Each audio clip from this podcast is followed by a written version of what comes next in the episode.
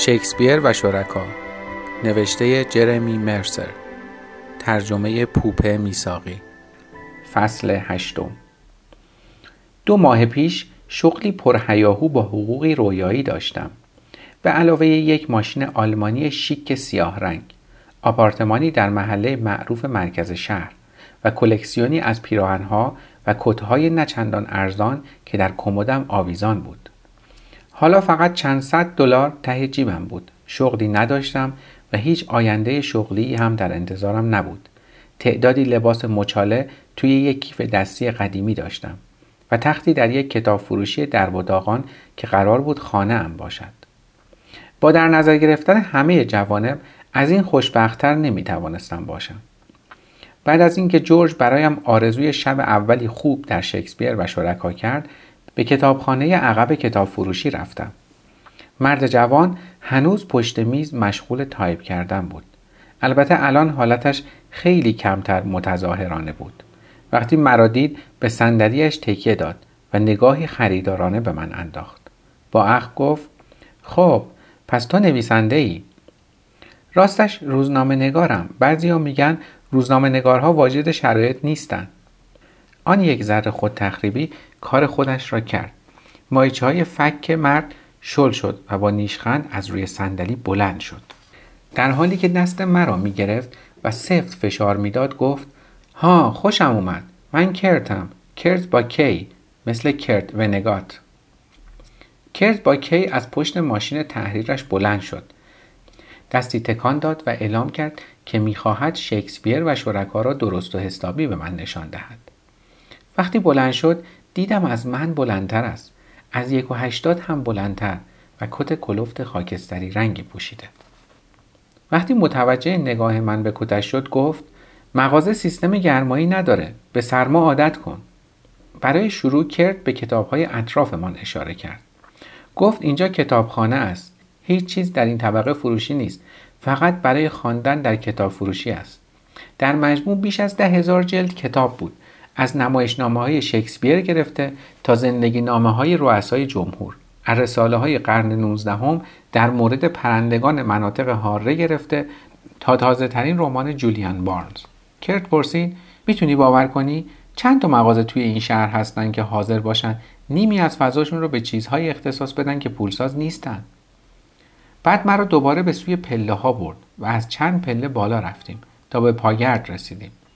دری چوبی آنجا بود که من قبلا فکر کرده بودم در کمد است. اما کرد بازش کرد و در پشت آن چینی سوراخی پر از لک در کف زمین با جای پاهای دندانه دندانه در دو طرفش ظاهر شد.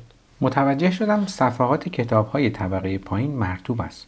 به خودم گفتم رطوبت هواست کرد با حسرتی در صدایش گفت این توالت مخصوص ماست. یک توالت خوب به علاوه یک وان هموم طبقه بالا توی آپارتمان هست. اما اونها مال مهمون های مهم و نویسنده های معروفه. ما رو خیلی اون بالا راه نمیدن. وقتی به کتابخانه برگشتیم کرت به دو تخت باریکی اشاره کرد که با مخمل قرمز پوشانده و در کنار یکی از دیوارهای اتاق جلویی گذاشته شده بودند اینها دو تا از سیزده تا تخت رسمی کتاب فروشی بود که جورج دوست داشت هتل فکستنی بخواندش. یک تخت در اتاق عتیقه ها بود دو تا در بخش اصلی کتاب فروشی در طبقه پایین شش تا در کتابخانه و چهار تای دیگر در آپارتمان طبقه سوم. علاوه بر این تخت ها نیم دوجین گوشه و کنار دیگر هم وجود داشت که می‌شد تند و سریع به جای خواب تبدیلشان کرد. به گفته کرد در اوج تابستان تا 20 نفر هم همزمان در کتاب فروشی می. زمستان ها معمولا آرامتر بود چرا که بارانهای خاکستری پاریس آدمهای سرگردانی را که در شرایط دیگر دست دسته به شکسپیر و شرکا می آمدن از آمدن به آنجا باز می داشت. در آن زمان با خود من تنها شش نفر در مغازه زندگی می کردم. کرد تاکید کرد شانس آوردی من آخرهای ماه دسامبر اومدم اینجا و برای سال نو اونقدر مغازه شلوغ بود که مجبور شدم دو شب روی زمین بخوابم کرت مرا به راهروی باریکی که اتاقهای جلویی و عقبی را به هم وصل می‌کرد برد و در دیگری را باز کرد. این یکی دیگر واقعا کمد بود و کوهی متزلزل از کوله پشتی زیر بلوزهای آویخته از جالباسی موقت روی هم انباشته شده بود. کرت ساک مرا با فشار قاطی انبوه ساکها جا داد و لم داد به در تا جلوی بیرون ریختن محتویات آن را بگیرد. این انباری مونه. چیزهای خیلی ارزشمند رو اون تو نگه ندار. بعد لبخندی نصف نیمه زد و اضافه کرد چیزهای عجیب غریبی اینجا گم میشه.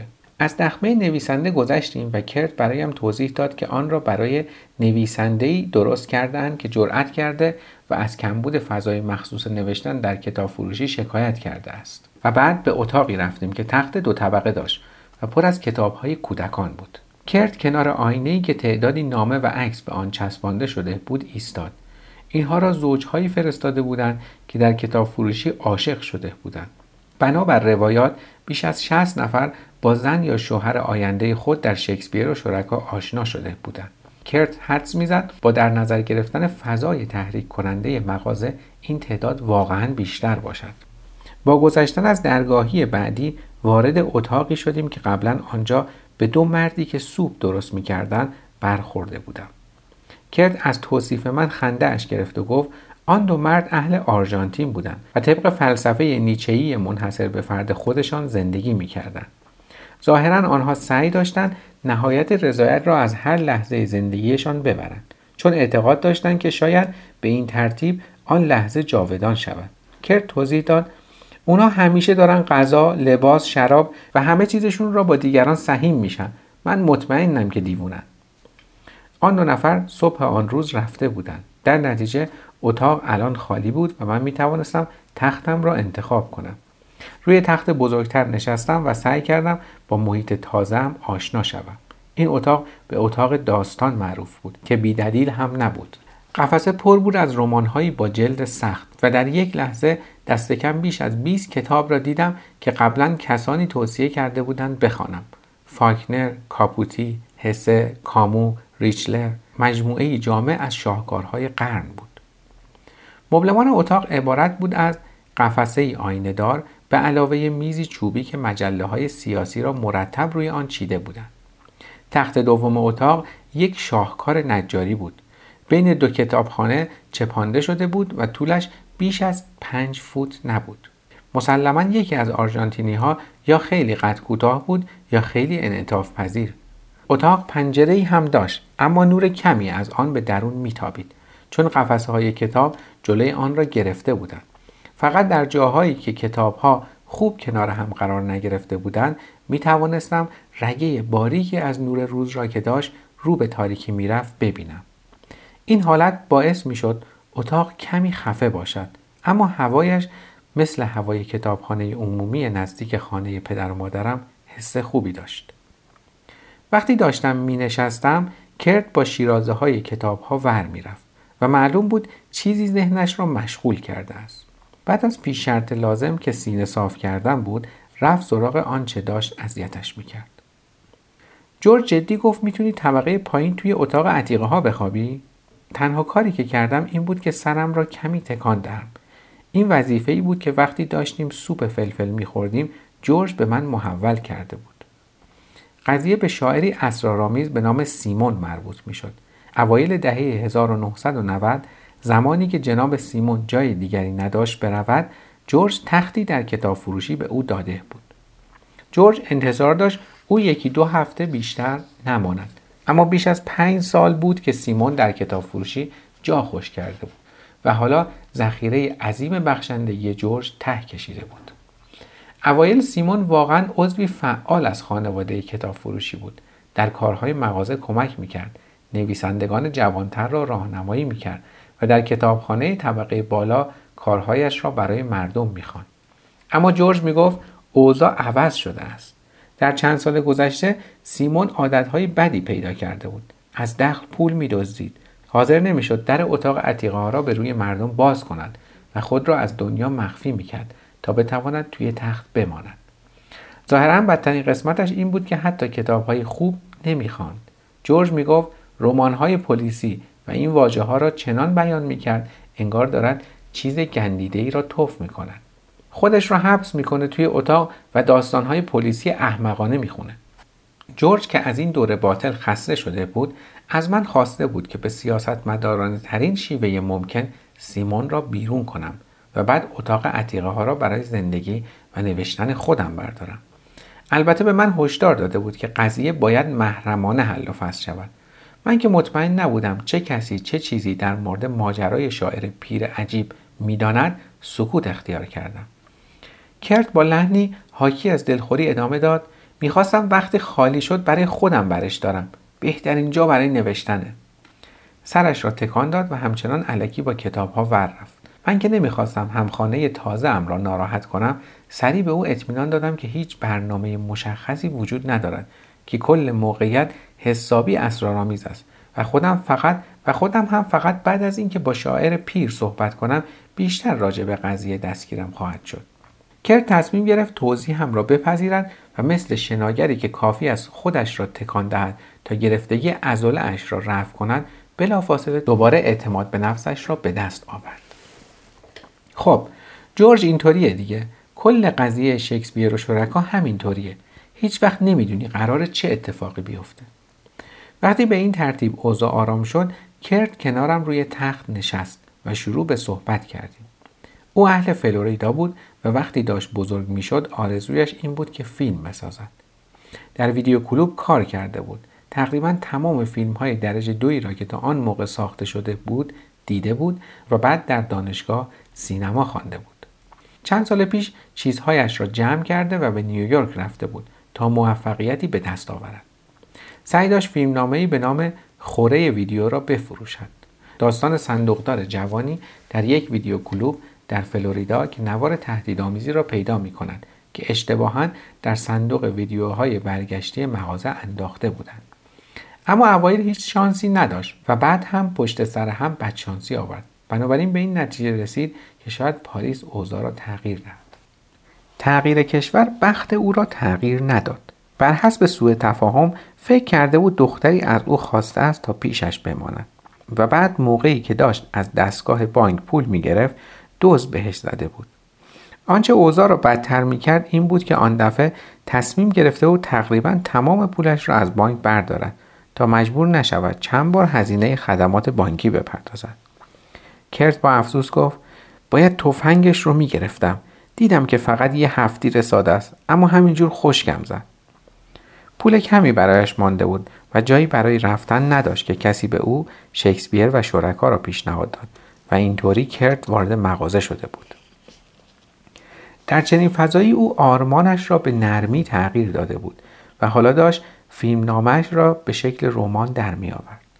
با حال و هوای یک نویسنده جوان مصمم روزهایش را به برداشتن یادداشت در کافه و کوبیدن پرسر و صدا بر ماشین تحریر کتابخانه کتاب فروشی میگذراند.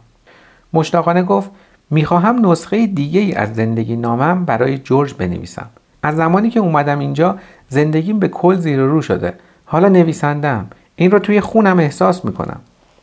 با این حال هر چقدر هم که کرت سعی می‌کرد به این جست فعلی ادبی خوب بگیرد باز هم اداهای دوران قدیم سینماییش را داشت وقتی صحبت می کردیم راجع به کارگردان ها از من سوال می کرد و مدام زندگی را با صحنه های فیلم ها مقایسه می کرد می گفت ورود من به پاریس درست مثل آن صحنه فیلم مرد مرده بود که جانیده وارد آن شهر مرزی می شود و خود را بی پول و بیکار می یابد. کرت حتی از نظر فیزیکی هم نشانه هایی از دلبستگی به سینما داشت. او روی پشتش یک حلقه بسیار بزرگ فیلم خالکوبی کرده بود که از نوک شانه چپش شروع می شد و تا پایین ستون فقراتش ادامه پیدا می کرد و بعد تا شانه راستش بالا می رفت و یک وی می ساخت. هدفش این بود که قابهای فیلم را با رویدادهای مهم زندگی خود پر کند تا یادبودی جاودان در گرامی داشت خودش بر پوست خود حک کند. قابهای نیویورک و فلوریدا را نشانم داد و اعتراف کرد که به زودی تصویری از شکسپیر و شرکا را در قابی دیگر خالکوبی خواهد کرد. در حالی که داشت بلوزش را پایین می‌کشید تا نمایش را تمام کند تکرار کرد جورج اون مرد بزرگیه بزرگ. کرد که نزدیک یک ماه بود داشت در شکسپیر و شرکا زندگی می‌کرد متوجه شده بود که مغازه با کمترین میزان سازماندهی کار می‌کند. ساعت رسمی کار مغازه از ظهر تا نیمه شب بود اما بیشتر روزها جورج زودتر مغازه را باز می‌کرد تا جمعیت مشتاق داخل بیایند مهمترین قانون این بود که ساکنان مغازه میبایست صبحها قبل از اینکه مشتریان از راه برسند از تخت بیرون بیایند تا کارتون های کتاب را برای نمایش در پیاده رو بیرون ببرند و زمین ها را جارو بزنند. به غیر از آن جورج می‌خواست همه روزی یک ساعت در کارها کمک کنند. چه این کمک مرتب کردن کتاب ها باشد چه شستن بشخاب ها چه انجام کارهای نجاری کوچک. همچنین جورج در حرکتی ایدئالیستی از تک تک ساکنان مغازه خواسته بود روزی یک کتاب از کتابخانه شکسپیر و شرکا بخوانند. کرت می‌گفت خیلی ها نمایش و داستانهای کوتاه انتخاب می‌کردند تا بتوانند سهمیه روز خود را بخوانند اما او هنوز سر وقت رمان ها می‌رفت نسخه درب و داغون از مدار رأس و سرطان را از جیبش بیرون آورد تا منظورش را برساند. نکته مهم دیگر ساعات تعطیلی مغازه بود. از آنجا که شکسپیر و شرکا نیمه شب میبست ساکنان میبایست قبل از آن به مغازه برمیگشتند تا کمک کنند کارتون های کتاب را داخل ببرند و مغازه را برای شب چفت و بست بزنند.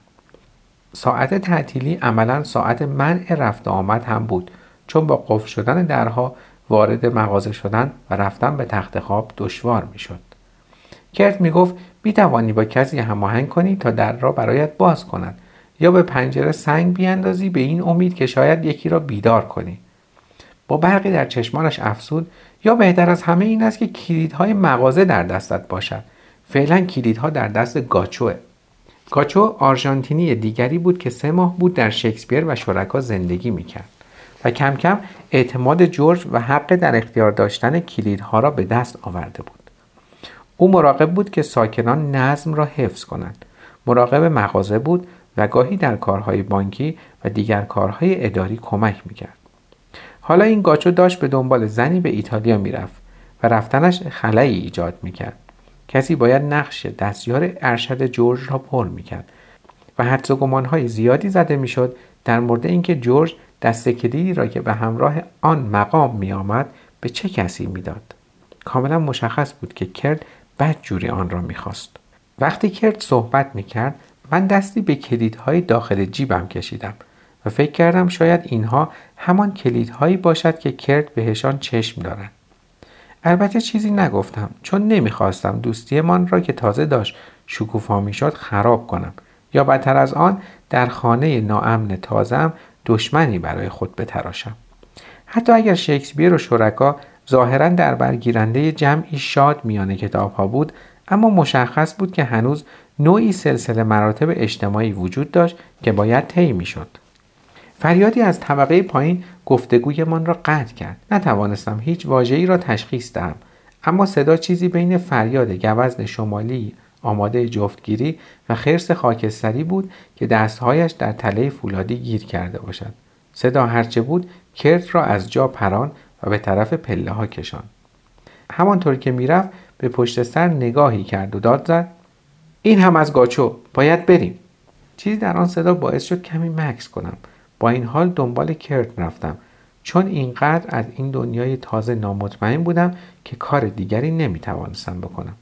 طبقه پایین مردی ایستاده بود قد بلند با ریش بزی و کلاه شاپویی که یکوری شده بود. حدس زدم گاچو باشد.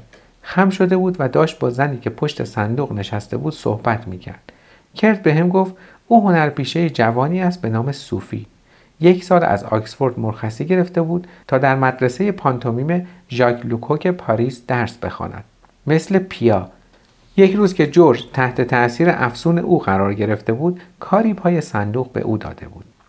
گاچو وقتی سر بلند کرد و کرت را دید به او قرید کجا بودی؟ وقت شامه. کرت با عجله معذرت خواست و توضیح داد که من همخانه تازه ام و او داشته گوشه و کنار مغازه نشانم می‌داده است. گاچو وقتی این را شنید بادی به قبقب انداخت. فکر می‌کنی چند وقت بمونی؟ من که از سوالش گیج شده بودم جواب دادم دقیق نمی‌دونم. احتمالا یه مدتی.